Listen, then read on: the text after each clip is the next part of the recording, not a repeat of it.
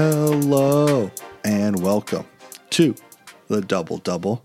My name is David Dixon, and it is Thursday, July 2nd, here in New York City. Hope everyone is doing well. They're staying safe as we continue to fight the coronavirus. Coming up today on the podcast is a really interesting and fun interview that I recorded earlier this week with the head boys basketball coach at Phillips Exeter Academy, Jay Tilton. Uh, prep school basketball, for anyone who doesn't know, in the Northeast is where so many of the top top players go and it's the most competitive leagues with the best players the best teams and incredibly good coaches. Uh, coach tilton falls in that category. He's had a ton of success at exeter has coached a lot of great players a lot of great college guys at all levels d1 d2 d3 so i was really pumped that he was able to take the time to uh, to join me on the podcast and uh, yeah I had, I had a lot of fun talking to him before we get to the interview on recommendation corner this week uh, I definitely want to shout out and recommend there was an article in The Athletic uh, today uh, where it detailed the sandlot type games going on down in South Florida. It was by uh, Brittany Ghiroli, who writes for The Athletic. She wrote an article about how all these MLB All Stars were all working out together and having these secret sandlot style games and uh, workouts, and just it was just completely awesome, incredible article. So shout that out. Anyone on the Athletic uh, can go read that. Great, great article. And hoping everyone, as we head into this, has a great holiday weekend. Uh, my recommendation would be on Disney Plus. If you have Disney Plus, uh, the Hamilton musical by Wesleyan alum Lin Manuel Miranda uh, is now on Disney Plus, and it's a great, great show. It should the movie should be great. It's the whole original cast, so recommend everyone checking that out. But I'm gonna hit the music, and when we come back, I'll be joined by Jay Tilton from Phillips Exeter Academy.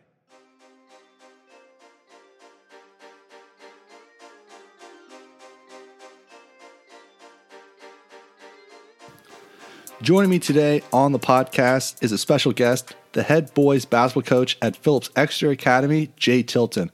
A graduate of Hobart College, he began his coaching career at the high school ranks at Fryeburg Academy in Maine, and after six years there, he was named an assistant coach at Dartmouth, where after four years with the Big Green, he joined Phillips Exeter in the admissions department and as an assistant ba- coach on the basketball team, and he's been the head coach at Phillips Exeter from uh, starting in the summer of 2005. In his time at Exeter, he has coached numerous players who have gone on to play college basketball at the Division One, Two, and Three levels, including perhaps most famously Duncan Robinson, who is now a starring wing uh, shooter for the Miami Heat and a friend of the podcast. I'm thrilled Coach Tilton is taking the time to join me today. Coach, how's it going? Good, David. Thanks for having me. It's a uh, real honor to to be uh, interviewed by you, and I appreciate you taking the time and appreciate you doing homework uh, my background. For sure. For sure. So, so, so I guess e- even though I did some homework, you know, let's just start at the beginning for the listeners. Kind of where did you grow up, and kind of how did you first get involved with the game of basketball? Yeah, sure. You know, I'm a I'm a uh, New England guy, primarily New Hampshire through and through.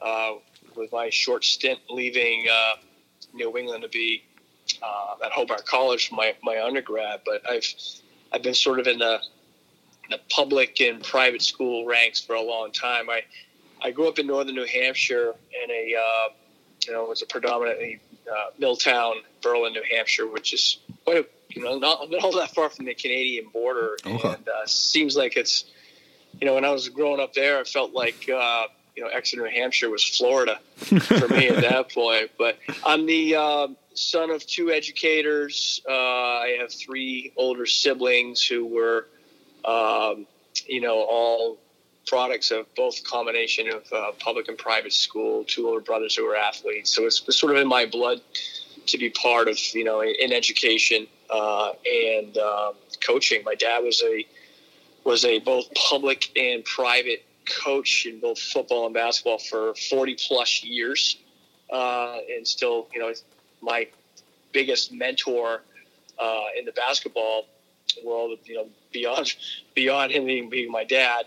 Um, and um, yeah, so I, you know, I, I just had good influences, great people along the way, who, frankly, you know, without the influence of my dad introducing me to camps as a kid and, and doing all these things, I, I think I sort of, through osmosis, gained a lot of um, uh, relationships and, and understanding of, of the game through just really important people I was around within it. So I, you know, great appreciation for, for those people now.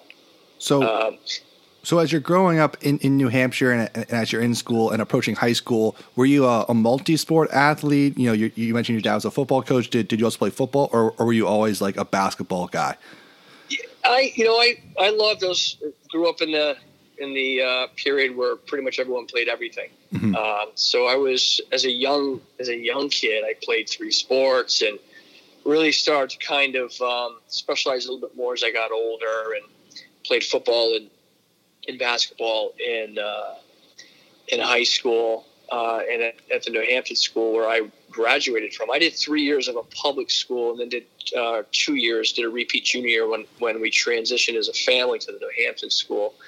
And I played a couple sports there, but it was pretty clear to me that basketball was going to be my path. Mm-hmm. Um, it was my real first taste of being part of, you know, kind of a, you know, I, I guess you call it a more progressive big time program in right. New Hampton compared to public school New Hampshire that I I was to being in. So that's sort of where I really kind of started to establish my um, identity or self identity and thought process of, of, wanting to be you know a coach and a, an educator myself and taking after what my my dad and some of my other mentors um, were all about. Uh, so that was kind of the, the start of it. So so as you're at the the New Hampton school, you're in prep school. Kind of just what was your recruiting process like, if if you had one, and, and just what was it about Hobart College that really stuck out to you? you know, it was one of the few schools I got into. no, it was uh, actually, to be totally honest with you, and you may be uh, aware of, uh, familiar with Whit Lesure, who is uh, sort of a legend of prep school coaching ranks sure, yeah. at Bridgton Academy. Now he was actually my one of my coaches along with my father at the New Hampton School, and and Whit was a Hobart grad, and uh, you know I owe a lot to him because I, I, don't think I even knew how to spell Hobart when I when I was at New Hampton. He he introduced me to the school and and uh, instrumental in me ending up there in uh, in a few different ways, and um, you know, I, I, it was just a really unique experience for me. I think it was good for me to kind of get away from the nest a little bit, right? Gain some independence, and um, you know, it was, it was, a it was a great school for me.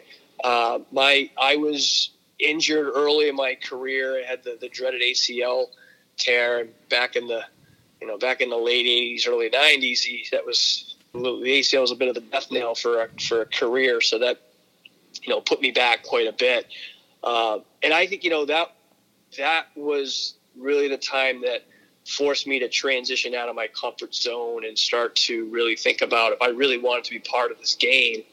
Uh, I had to kind of make an earlier decision than I really wanted to, and how I was going to you know, re- remain part of it. And coaching be, kind of became something that was more important to me. And, right. You know, my dad was still coaching at that time. He he was a head coach in New Hampton at that point, and um, he had a lot of you know really high profile players. He had um, you know Pat Knight was played for him, Cuonzo Martin played for him, uh, Lawrence Moten, some really you know well established collegiate and eventually pro and college coaches.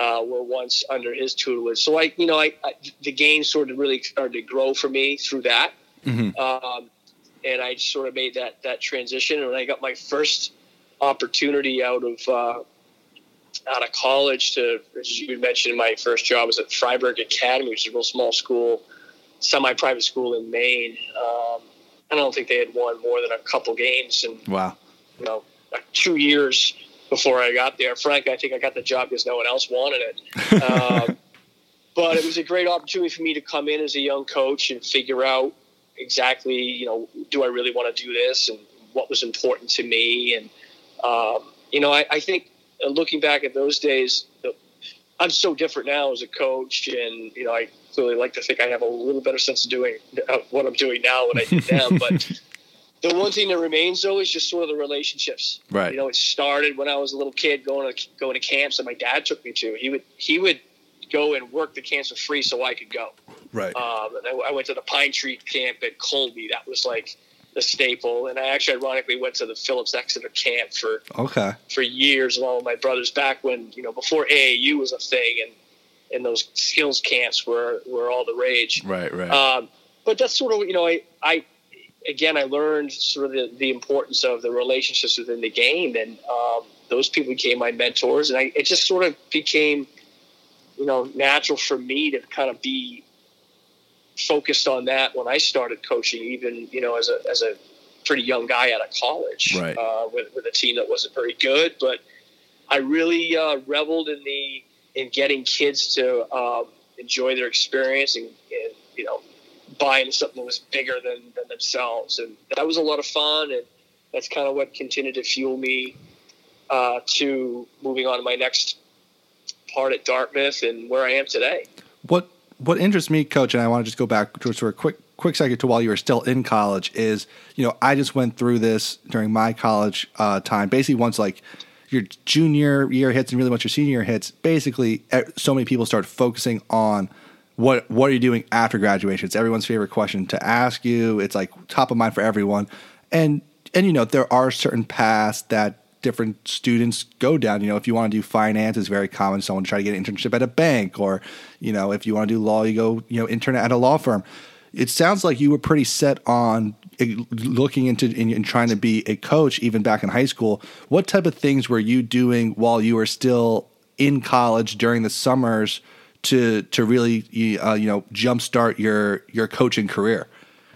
It was, you know, it's a great question. It was, it was all about the camps back then. Mm-hmm. Um, you know, those are very different today. The AAU evaluation periods are, um, you know, in, in some ways they're similar because you have, you still have that social network of coaches that are Right. there. But back then it was, uh, you know, there was less restrictions in terms of working at colleges. So, you know, it, it was sort of like the summer grind.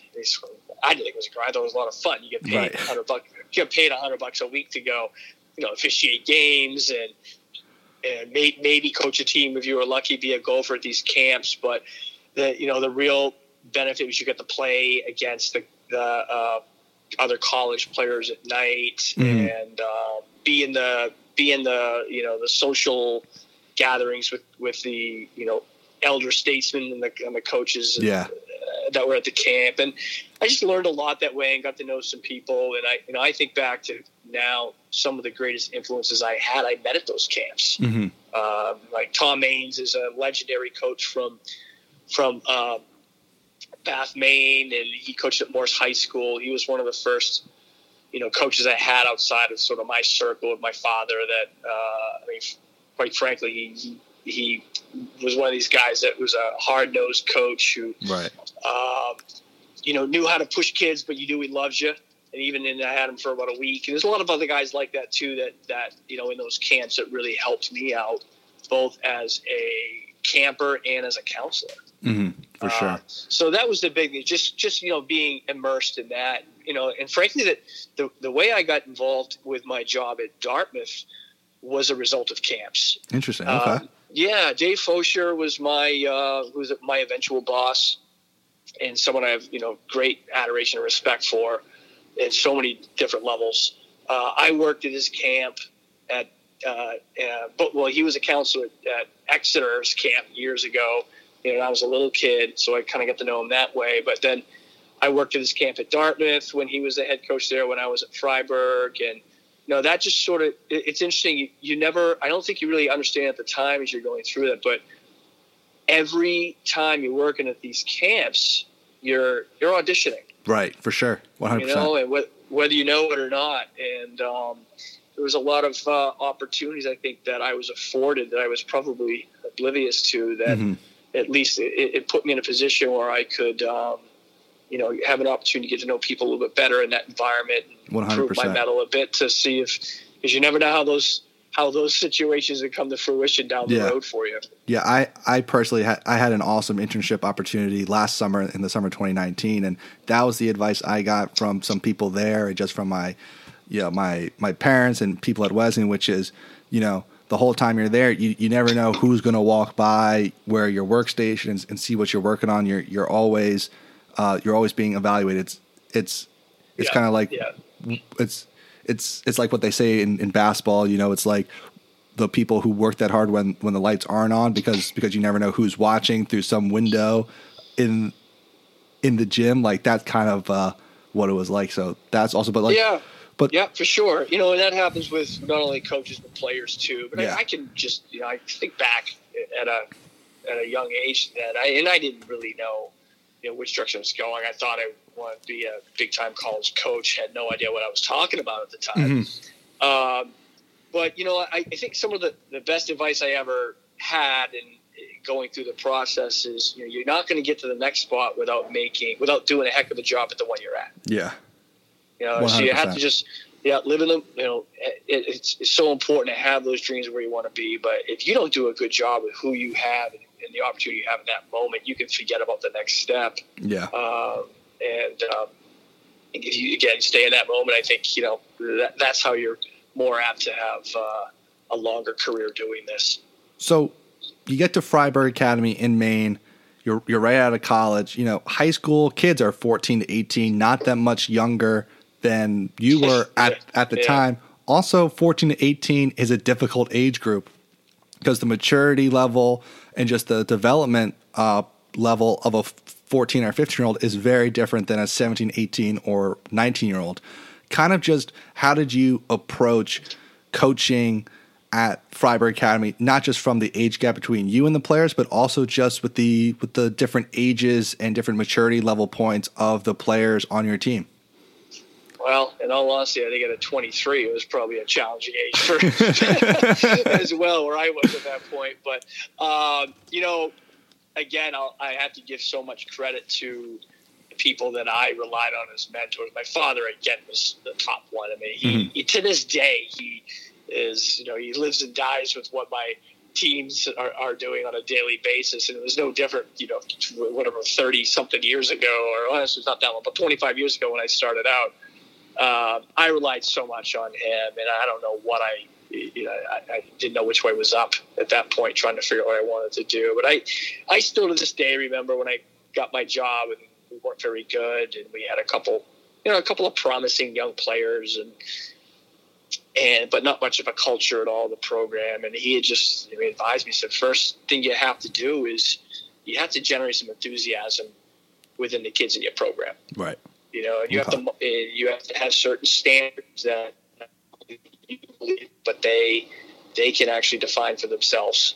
I think is really important, um, so that they're, they're taking ownership in their experience. Uh, that, that was a big part of it, and that's no different than what, what I do today. Mhm. Um, you know, try to empower the kids to be really part of it. I, you know, I was smart enough at that point.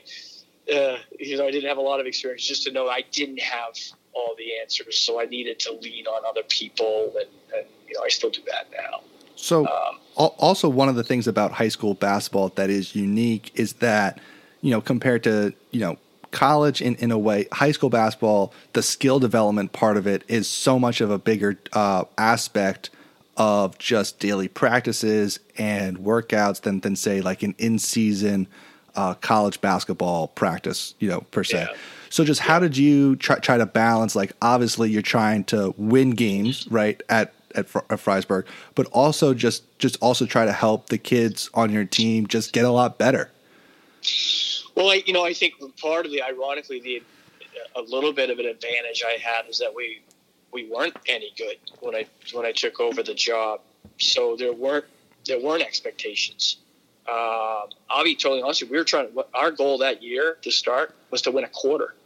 you know, we played four Yeah. quarters of basketball, and it was no joke. We were we were trying to okay, let's win a quarter, and then let's win another quarter, and we Mhm. just kind of built from there.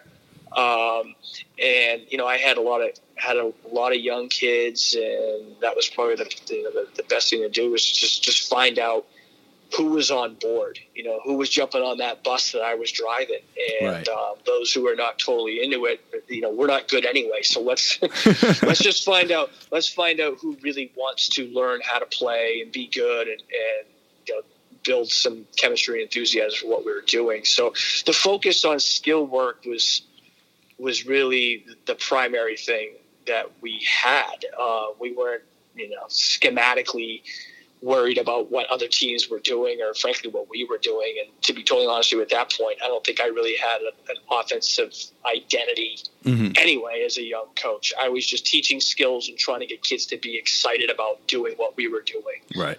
Um, frankly, because that's what I knew. That's all mm-hmm. I really knew at that time. I didn't have a whole lot of to draw on. I think you know, as a you know, strategically as a coach at that point, that gotcha. really wasn't uh, what, what, was my experience. So, um, so you then get the opportunity to go to Dartmouth and be an assistant coach, and and, and I'm always interested by this. Uh, just because so many college teams and everything at the Division One level has like four or five assistant coach uh, yeah. coaches at a time. But just like any other job, each person on the staff has different types of responsibilities. So, so while you were on the staff at Dartmouth, just what were some of of your responsibilities uh, with the team? Yeah, David, that's that's honestly that's where everything really started to to change for me. Mm-hmm. Um, you know, coming in there, I, I, really had no idea what I was getting myself into, uh, and I had such great mentors there. It, it was very different back in that period. There were no there were no DOBOs back then. You had, right. you know, especially in the Ivy League, there was uh, there were no restricted earnings coaches or anything. There was a you, know, you had your head coach, and you had your number, you had your number two or your number one assistant, then your number two, and then you had a volunteer. Um, and I came in as a volunteer. I was mm-hmm. taking graduate classes and you know waiting tables and being a uh, part-time, you know, substitute teacher right. and working probably 50 hours a week in the basketball office. And my job back at that point um, was primarily anything from from, from literally making doing logistics with the with trips and making sure the right uniforms are packed. Now, you know, you need to make sure you're back to back. You're red, you're, so you're green one night and you're white the next. You, you know, you have to do all those little logistical things that people mm-hmm. don't really know much about or th- think that much about. Um, but the real big thing I, I responsibility I took on immediately was film exchange, and that was back okay. in the day. I'm honestly I'm dating myself here, but that was VHS. Oh wow! And that was literally what you would do for film exchange at that point, you would um, it was sort of your you know league agreement. Uh, you would you would get a videotape of every team you played against versus every opponent they had outside of league. So you think about you know you play twenty whatever it was twenty eight games as an Ivy League team, and roughly you know ha- over half of those are against non league opponents. Yeah I was responsible for mailing out and receiving those films of every opponent of those other 18 teams we played. so you okay. can pick, you can picture what our closet looked like. video so we get those, you know, we get those videos, and my job was to edit those um, for for for Dave and, and the other assistants uh, who had been, you know, they, they had such a well established staff there. They had, you know, been around a while. They were. I jumped in at, at Dartmouth when following some very, you know, probably the high high points of the of the uh, program's mm-hmm. success that they had had in, in, a real long time, maybe even ever. And um, so my job was really just to kind of take care of business and make sure right. they had what they needed. Right. But sure. what I was able to do through just you know looking at all this video of stuff I'd never seen before. Like one of the things I I started to do was just keep a log of stuff I liked. Okay. You know, yeah. I had I had a notebook for every out of bounds play for every you know team that we played against and uh, and what their opponents did. If I saw one I liked, I wrote it down. Uh, I think you know in the back of my mind, I always knew that I either I think the dream situation started to come in the picture for me. It was going to be a Division three head coach or find an awesome you know prep school situation because yeah. I really appreciate that and I loved it as part of it was part of my my background. So I I still kind of kept that as something I would you know may want to go back to at some point. So I just started kind of taking notes and and keeping in my mind what you know what I would do. It, you know, here's that's how I sort of started developing my own philosophy and taking what I liked from what I learned. And when you're coaching in the Ivy League, um, you're learning from some pretty sophisticated offenses. Right. Yeah. Some, you know, really great coaches there are everywhere, but it was just a really unique way of play. And, unfortunately for me, it sort of transferred over to where I am now. It's Mhm. not so different in terms of the type of kid that we Right, we for have sure. now relative to what I was coaching. One hundred when I percent. was when I was in the Ivy League. So so you leave Dartmouth after those four seasons, and, and as you mentioned, with the with the with the idea that you'd be a D three head coach or coach at a great prep school, you had that opportunity. Phillips Exeter, you know, just just for any listeners who who don't know about Phillips Exeter Academy, Phillips Exeter is probably one of the top high schools, definitely in the country, maybe even in the Western world.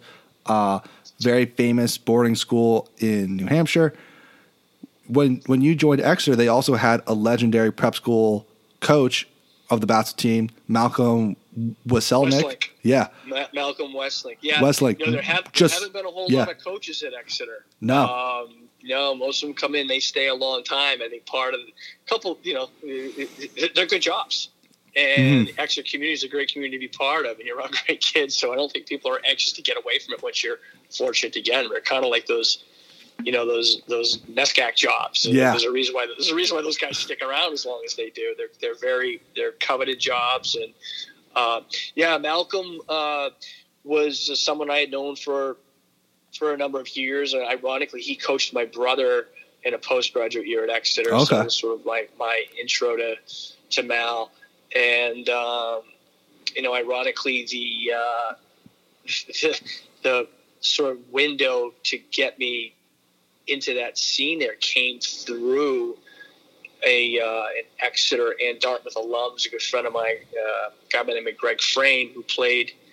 He was he was at Exeter and Dartmouth before me, but I knew him from camps back in Okay. um, back at Pine Trees. Again, back in those relationships, and he called me and said he knew that Malcolm was thinking of getting done in a couple of years, and really wanted to have someone join him and, and help out, and then take the program over. And you know, I think at that point I wasn't really ready to to make that move yet, but I also knew what Exeter was. hmm Um, you know, in a, in my mind, it was always kind of a you know a giant in the world of prep schools, um, and I had had opportunities to recruit.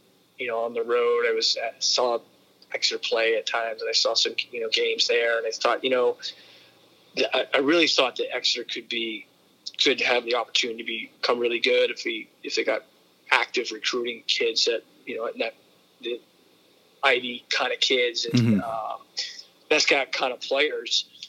And you know, I talked to Malcolm about it, and I think he, you know he had been around for a long time and wasn't he wasn't as, as uh, enthusiastic about having to put that you know those the, that extra miles on at that point to to bring in all those kids that were that prep school was becoming. And I said, well, all right, I'll join and I'll do that hmm and we'll we'll kind of see what, where this goes together. We built we'll you know build it for a couple of years and see what we think. And um, he ended up uh, sticking around for I don't know maybe six six seven years or whatever it was. We did it together before he retired and I and I took it over. But we Mhm. enjoyed a lot of fun, kind of building it together. Um, it was bringing in some kids and getting. You know, using the notes that we we had from Right, from right. what I did at Dartmouth and combining with things that he liked to do. We just had a lot of fun together. And he's, you know, I, he was such a good mentor to me too, because here I was still pretty young at that point, and he'd been around the block, you know, more than a couple times and really understood Exeter well. And Right. I think that's a big, a big, a big part of being successful is understanding, really understanding the place that you're at. You know, it's not just about your program; it's about how, you know, because the tail is not going to wag the dog at, at Yeah. these these institutions. So, I didn't really understand what Exeter was all about, and you know, the, the strengths of the school, what kind of kids would would really do well there. It's not for everybody no. but I had to figure out I had to figure out who it was for, and he was really instrumental in helping me do that, kind of keeping me grounded early on when I was I, well, I wanted to go out and you know beat the Brewsters of the world in my first two years there, um, but he kind of kept kept me focused and. Um, and I owe a lot to him in terms of you know where we are today.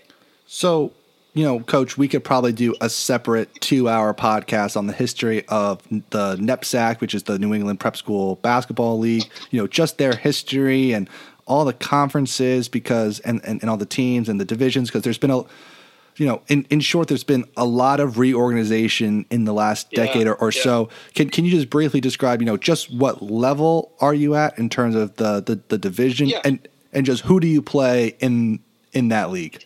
Sure. You know, and, and, and again, I don't want to get in too much in the weeds because we could talk, you're right, for about another hour on that. But Yeah. traditionally, the old prep school uh, NEPSAC league was an A, B, C, and D division.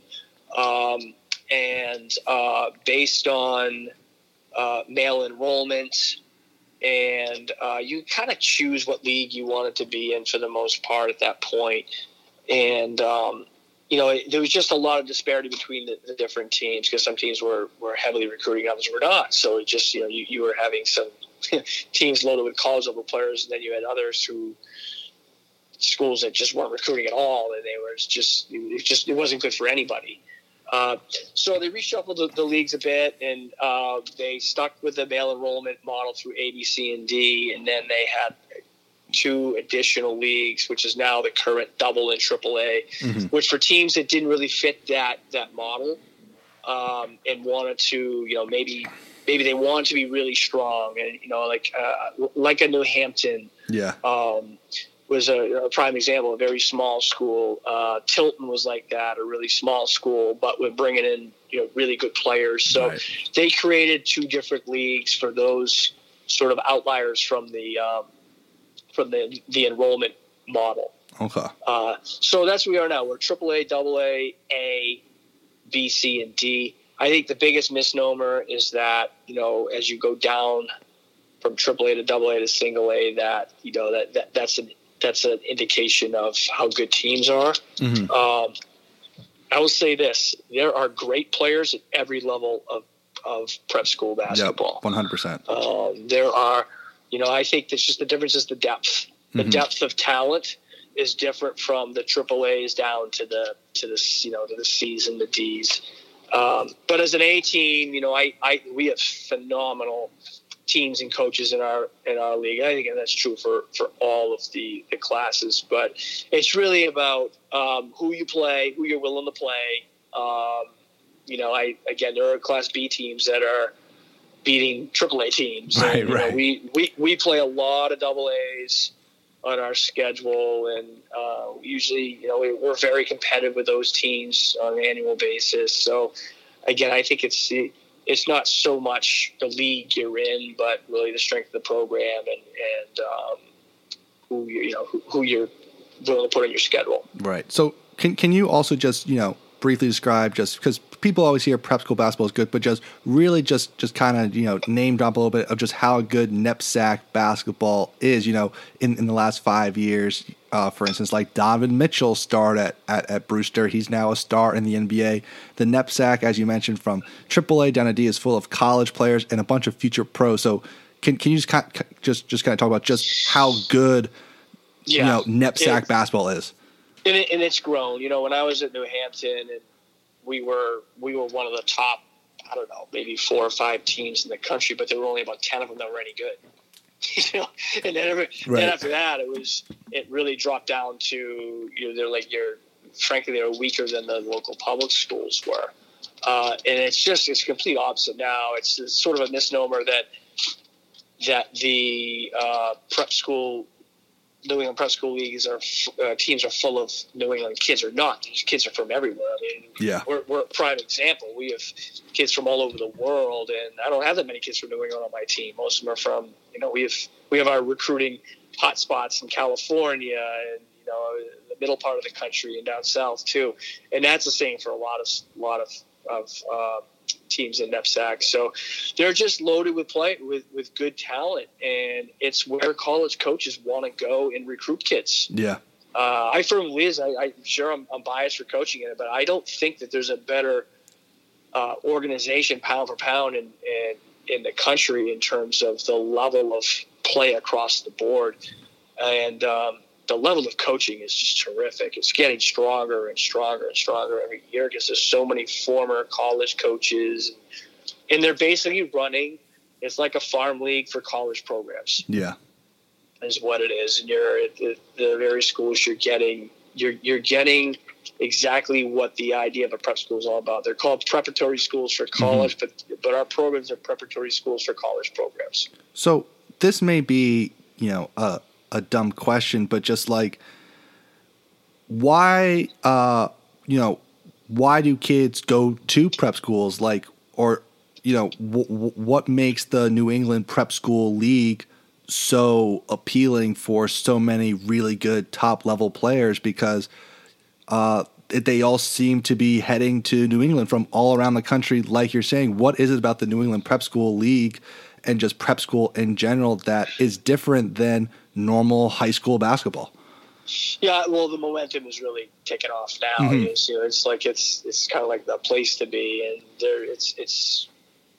I, I have to give a lot of credit to the really good coaches that are in NEPSAC that are placing kids at great schools across the board. Doesn't matter what level, you know, Division one, two, or three. Uh, these kids are doing really well at that level Mm-hmm. and that's really what it comes down to. And and um, you know, if, again, if you do a good job with your kids at your certain spot, it's only going to benefit your program later. Because I think you know, if you send a kid off to a college and you've done a nice job with him and you haven't oversold him, um, and he has a good career there, well, that college coach. When he has a kid that's another classman and he knows he needs to find a, a situation that's more competitive or what have you, that he's, that he's looking for an alternative to his current environment, they're gonna they're gonna go back to the places that they think are you know going to be beneficial to that kid and and um, I think that's what our coaches are doing. They're providing an environment for kids to get the exposure they're looking for. Uh, oftentimes, they get the extra year, whether they Mhm. take a repeat year somewhere you know in the, in the middle grades or as a post grad.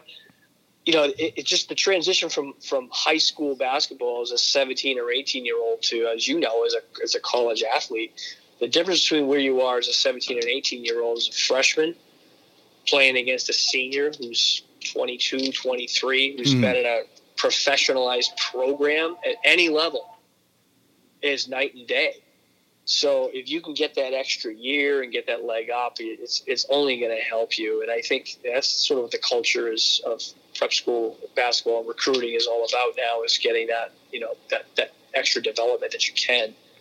Uh, so that's been a big part of it, you know. And of course, we've had success with kids playing at the highest level and Yeah. get notoriety for it. So For sure. you know, people want to be part of that. That Um, that and kind of brings me that Yeah, go that, that kind of just, just brings me to my next question coach because i'm you know i'm piecing together kind of your your recruiting pitch to all these guys which is obviously exeter is a world class high school you know you, you go there just having exeter on your resume and your application. If you do well you basically get into any school you want. Then all the perks the great basketball the great competition the great coaches. You had the uh, privilege of coaching Duncan Robinson before he became Duncan Robinson, and and I guess my my question is, as you mentioned, having guys who go on to success, he he's had such a public and major success story going from Exeter to Williams to Michigan to the Miami Heat. Does does the notoriety that Duncan has given for Exeter basketball helped you at all with your ability to recruit players, or just is there more interest in Exeter basketball nationwide? Yeah, you know, I think he he definitely has has influenced that for sure. Uh, and you know, a, if I were to correct one thing, Duncan Robinson has always been Duncan Robinson. He's just a Yeah. now he's just a world class shooter Yeah. who can really do different things at that level. But the one thing I really appreciate about Duncan, he is to that point. He's still the same guy today that he was when he was here. Mhm. His passion, his uh, you know, he's one of the most compassionate, empathetic people I've ever met in my life. Mhm. He, no, true story. He's a great he guy. cares. Yes, he's a great. He's just a good person. Yeah. He cares about his teammates. He is. He's a good teammate, and I think one of the things that's overlooked in this a lot, and how you know those guys who get to that next level, they're yes, they're extraordinarily talented, but they want to be coached, and you know I think the, the value of being a good teammate can carry you so much further than just your talent. Because he's learned how to make other people better. He's learned to how how to allow other people to make him better you know, Mhm. at, at the game of basketball. And that's just a part of the ethos of who he is. Um, and, you know, without being that person that he's always been, I don't know if he is where he is now. Because uh, he, he's had some great influences in his life. I'm sure he'll be the first to tell you who are, you know, Harry Raftery, for example, yeah. you know well as a as a you know a, legend at Wesley, is one of his best friends who really pushed Duncan and one of his best friends. He pushed him and pulled him throughout his career. He's still to this day one of his. I'm pr- probably one of the first people Duncan calls when he has uh, a tough night uh, playing against you know the Spurs or somebody. Mm-hmm. So he's that kind of person. He's always uh, taken what other people have had to offer and and uh, and process that in, in, in ways that are going to make him better. And in turn, he you know he pays it forward. He does the same thing. So he's helped our program a ton. Clearly, uh, his notoriety is you know it's really sort of kicked in the last couple of years. I think. Yeah. Uh, and his story is, you know, it's, it's well documented. But he, um, he he's the first one. Whenever I chat with him, he doesn't want to talk about himself. He doesn't want to talk about what's going on in our program. And mm-hmm. you know, we we've utilized Duncan and, and some of our former players in different, like a lot of people are in different um, opportunities through Zoom calls this year, where we've had making that generational connection with our players to talk about what it takes to get to the next level. Or you know, we had a group of guys who are all all part of the NBA in one fashion or another right now on a call with our kids uh, about a month ago, and he mm-hmm. was part of that. And you know, it's just he he continues to just get back, and um, you know, along with a lot of our other really you know terrific guys we've had in our program. So you're so you've talked a lot about you know the the benefits of what prep school basketball can do just for the players once they get there and how it can improve some of their college prospects with uh, exposure and just getting them more ready for college. But once these guys on your team step foot on campus at Phillips Exeter, what what kind of are you doing as a coach to help them with their recruiting? Since a huge reason why they're there is to get recruited to play college basketball. Yeah, you know, I think the first part of being uh, you know successful coach at this level, you have to come to grips with the fact that uh, you have to embrace the agenda. There's, and what I mean by that is that there's not a single kid who I've recruited who had winning a New England championship as their primary reason for coming to Phillips Exeter. You know, mm-hmm. It's a mm-hmm. byproduct of a lot of different things that that happen along the way, but right. they're coming here for a world class education first and foremost, and I, I know that, and and and um, they clearly have a reason for themselves from an athletic standpoint. There's their agenda is is either you know they need more exposure or um, you know they need to uh, get stronger or they're coming off an injury. There's you know there's a lot of different reasons, but I have to embrace the fact that they're coming here to address those situations. They're not coming here because of you know the again to, to win a, a championship. So that's the first thing is to figure out who can we serve, like who do we serve best here. Mm-hmm. Um, and this, this is what the beauty of, of prep schools across the board here is we all serve a different need and a different kind of kid, and finding that fit is so important. In our, you know, fit fit for Exeter may not be a fit at a different school. I mean, mm-hmm. frankly, when I was growing up, this wouldn't have been a good fit for me. I, it wasn't the the, the right spot for for what, where I was at that given time. Right. So you know you got to find that kid that has a specific agenda that fits what Exeter can do for them and what I can help do. You know, in, in my role here as a coach and help them develop. And um, look, a real advantage we have here, and I get this is you know the, the academic reputation is is it, it's, it's tremendous. And, and uh, but, you know, beyond that, from an athletic standpoint, we have, I think, just an unbelievable strength and conditioning program here. Mm-hmm. It's just the facilities great, and Coach Fishel, I think, is one of the absolute best in the business of what he does, and we have a great um, training staff here that works together with them. So I think we can really fit a need for a kid who has need for physical development. And you know, you mentioned Duncan, and that's funny. Uh, it, it's funny. A lot of people will say, oh, "How do we miss on Duncan? You know, how, how did he end up slipping to to the Division three level?" And I said, "Well, first of all, he went to a phenomenal Division three program. Yeah, who a lot of division who a lot of Division one teams wouldn't have wanted to play at that point. But the time he came here, it was exactly what he needed. You know, he was a skinny kid, about six six, super skilled, could really shoot it. You know, which, which I think a lot of people might might identify him as him as that now, but he he didn't have great core strength. He had some injuries in the summer that really kind of put him in a disadvantage with the recruiting evaluations. This was exactly the kind of environment that he needed. Right. He needed to come in, be around where we could get him physically right.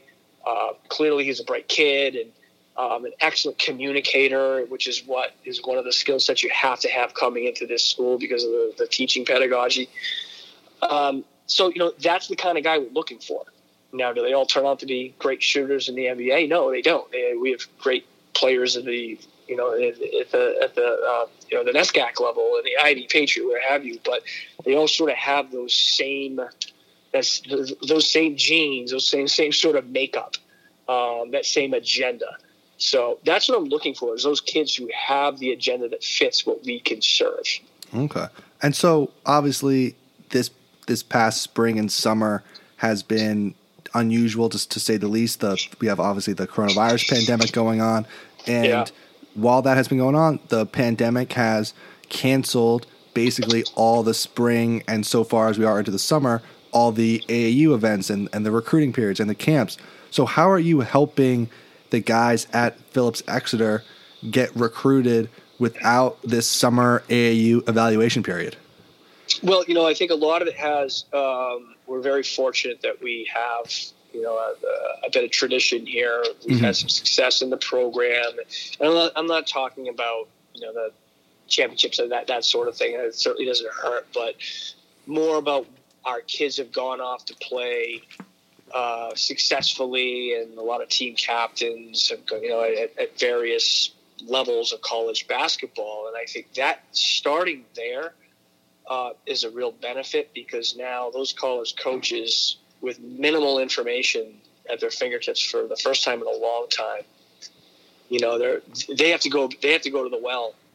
You know, they, they got to go where they're used to getting kids from, where they've seen kids come out and be successful, and that's I think our league uh, in it in, a, in an ironic way is, is sort of benefit from from that lack of information because coaches know there are good players at this level who are, you know, well coached. And not to say they're not at, at public schools too, but they, they just know pound for pound. They know what they're getting with right. kids. They they they they're older. They're more physical. Uh, they've been away from home. You know, they know this program has put kids at numerous different you know schools where they've been successful and academically socially you name it. So i think our, our league has probably benefited from that a bit. I've actually had more calls this year from schools that would typically recruit exeter kids. Interesting. And i think that's probably part of the equation. Um, but in terms of what am i doing uh, i am working hard to make sure that the, the, the schools know who our new kids are uh, we've put together a lot of you know video and um, just information to get out to disseminate to as many colleges as we possibly can right. and get that information out there. But you know, at the same time, you want to make sure that you're guiding your kids towards the right kind of schools for them and not just trying to plug holes. Uh, True. So we've had a, you know, we, we've had a fair amount of attention early on at this point now with, with college coaches. So in one of our we had our first commitment just this past yeah. week for one of Columbia. our rising seniors. Yeah, Robbie Stankard, who is a second year uh, player for us and uh, team captain, and you know he's he's a he's a terrific student, and I think he's got a real bright future as a player. At six nine, he's skilled and uh, really started to identify with. Uh, how to pl- how to really play at the pace you need to at the collegiate level, and I think that's paid off for him. Yeah, for sure. So, kind of just to take a step back here, just to talk about the AAU part of it, just just for a sec. AAU yeah. is kind of everyone's favorite thing to complain about in just the youth basketball world. And when you talk to a lot of traditional high school coaches, there's this battle between high school coaches and AAU coaches of who has more power or influence or just who's more important to the players. Is it the AAU coach or is it the high school coach? What is that relationship like between prep school coaches and AAU coaches? Uh, or just the AU basketball game and the prep school game? Well, you know what I think if the the idea of power comes into play, then you're in it for the wrong reason. Mhm.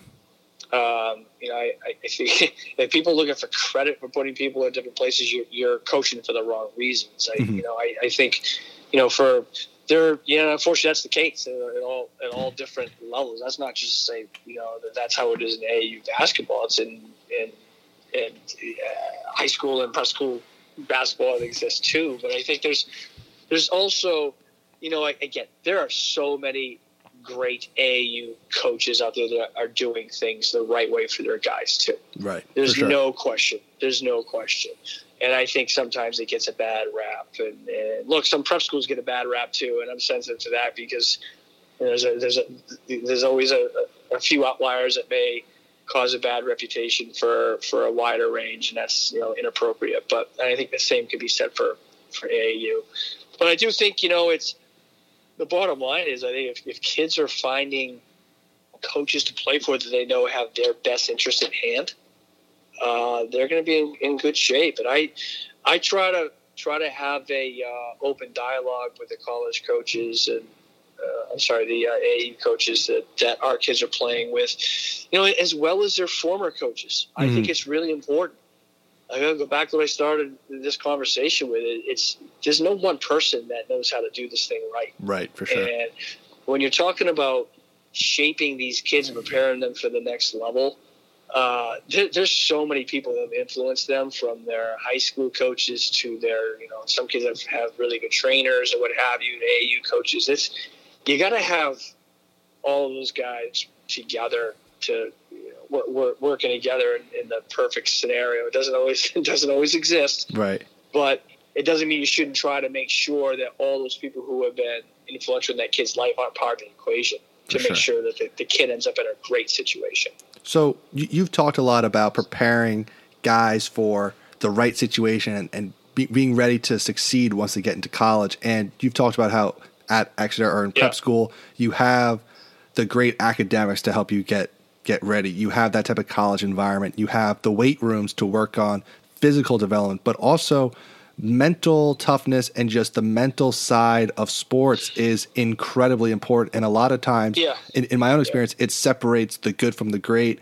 And, you know, when, when you get to college, it is a grind and the ability to, to, to keep the mental side of things on, on, on your side and staying positive and just staying mentally tough through all the ups and downs that come with a college basketball season or college basketball career is very tough. How do you go about trying to help your players improve on on the mental side of sports, not just the the physical side?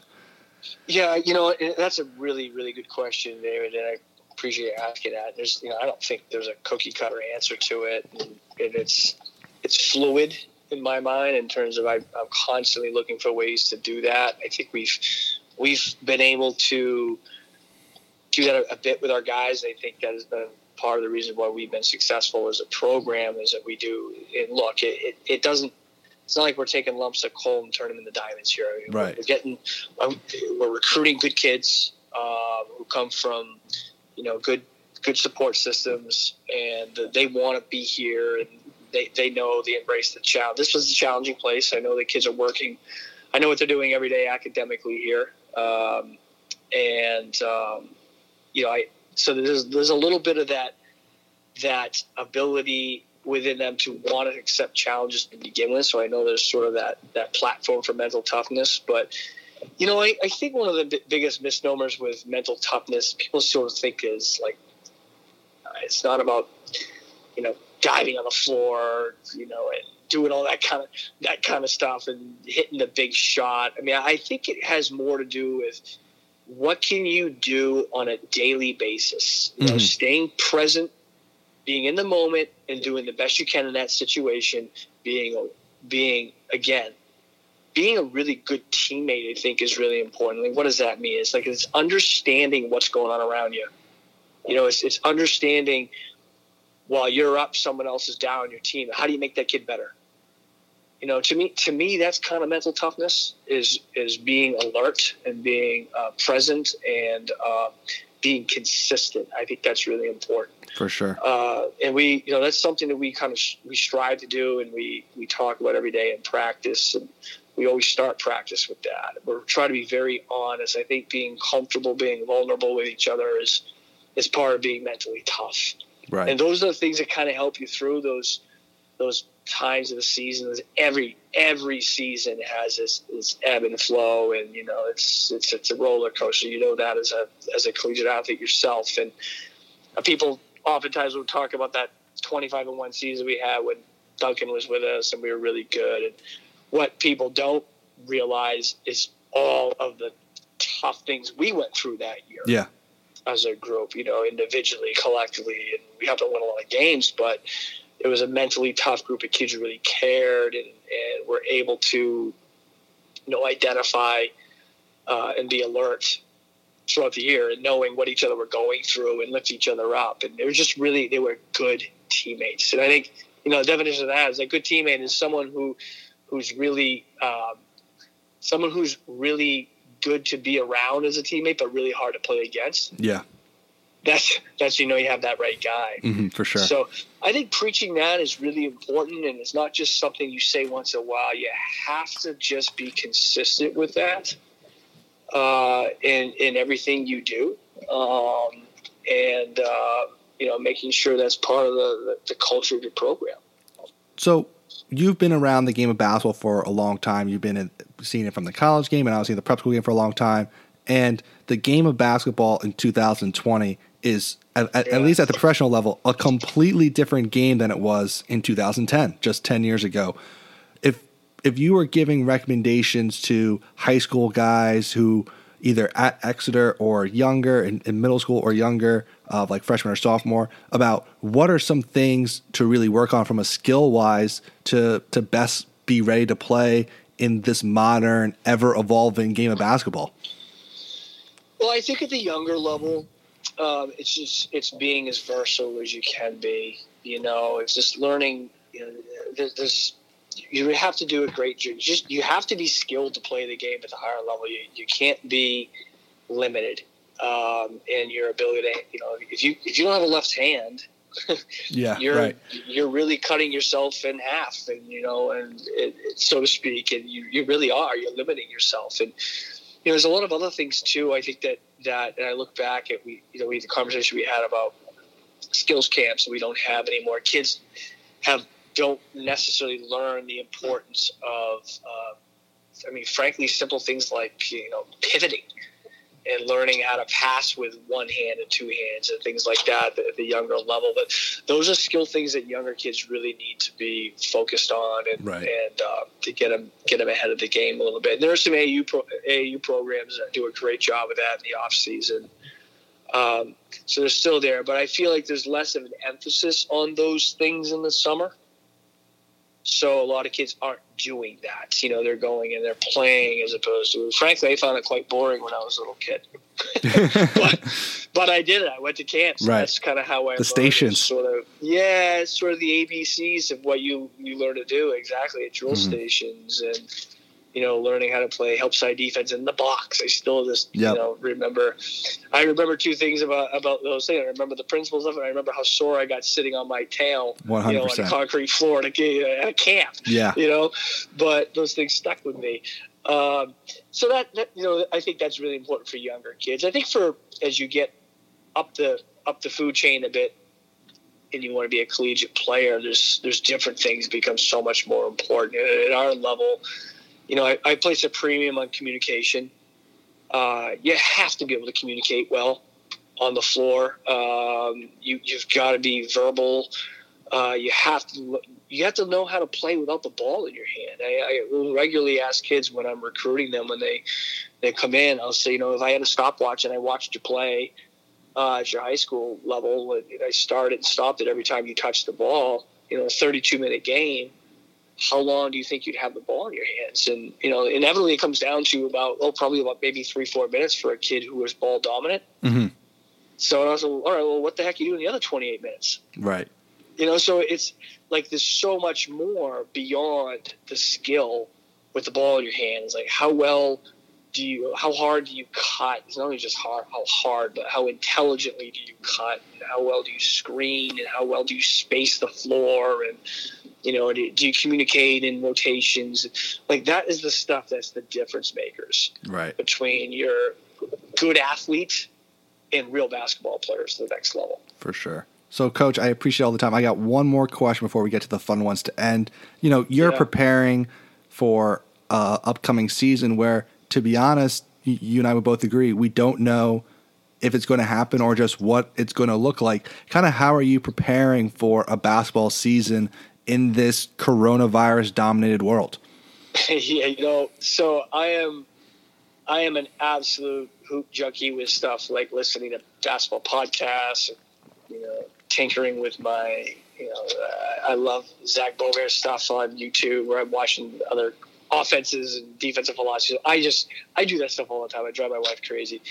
so I, I still do that, but I'm keeping in the back of my mind that this offseason is very different. It's not just me about preparing what we want to do next year. I'm just coming back to the core of, again, the agenda. Why are kids coming here? Right. Uh, they're coming here to get better. They're coming here to improve in a certain particular, you know, individual area area that they have, and and um, you know, so I'm I'm really making sure we're adhering to that and preparing ourselves the best we possibly can on what circumstances we're allowed to do here to make sure that our kids are addressing those needs. Um, but you know, in in some ways, it's actually there's a lot of silver linings with this whole thing. Is like I feel more connected with this this new group coming in, and uh, the, the funny part is, it's like th- I have three kids coming on on our team who have never even seen campus Oh, wow. yet. You know, I because they, they just they couldn't come. They got shut out late in the process, and, Mhm. and uh, but we've been we've had you know through the, the, the Zoom. Boy, I wish we all wish we bought stock in that, but you know that that has become so important in, in connecting with players. that I feel like I'm, I'm I know these guys really Right. well before they they're here, and and our guys have been doing things together on Zoom without me, from anything from having discussions about you know social injustice to you know ball handling workouts and alumni connections. So it's been really sort of empowering Mhm. in a lot of ways. Um, yeah, clearly we want to kind of okay keep that in its proper place and get back together Yeah. pretty soon. But we've done a lot. I think that developmentally is going to help us as a program um, and help us as people moving forward, which I think is a really positive uh, sort of uh, unintended outcome of all of this.